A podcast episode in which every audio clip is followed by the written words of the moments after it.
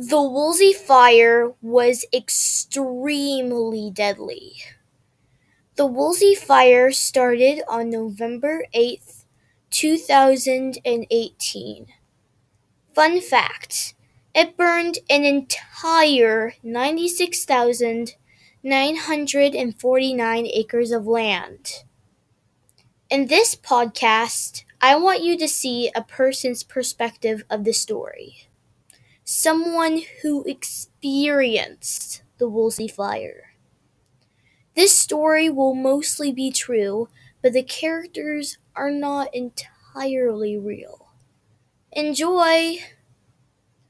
There was once a little girl named Dava who just got out of school at the end of a long day to hear the complaints of many students.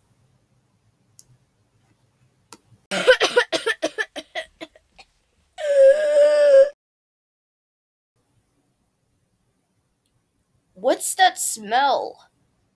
Don't breathe! It's toxic! Ew! What's going on?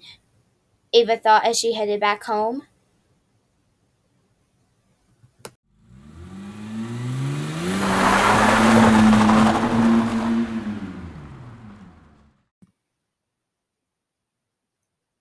Ava had told her dad this story on the way home, but the only response from him was, "The fire isn't close to us, so it isn't going to harm us."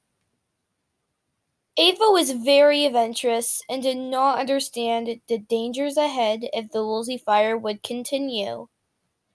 The next morning, Ava woke up at exactly 4 a.m. to hear her parents stressing about the dangers of the fire. "It's getting close. What do we do?" Ava's brother Oz was there, showing her just how close the fire was by the huge amount of visible smoke.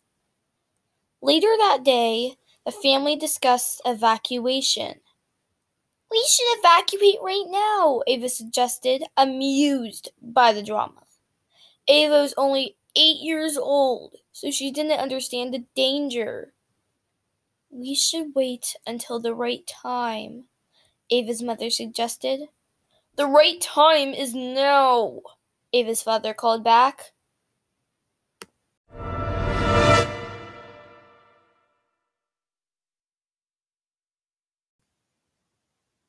The fire and smoke then got so intense that the family agreed that it was the right time to evacuate.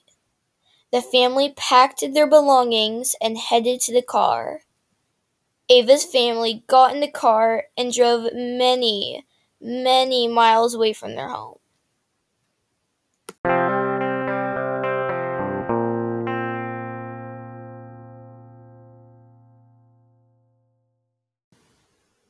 The hotel was fine.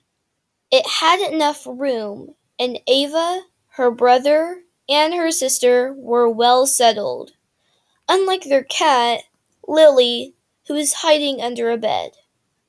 A few days after the family settled at the hotel, it was announced that the Woolsey Fire had been put out and it was safe to return home.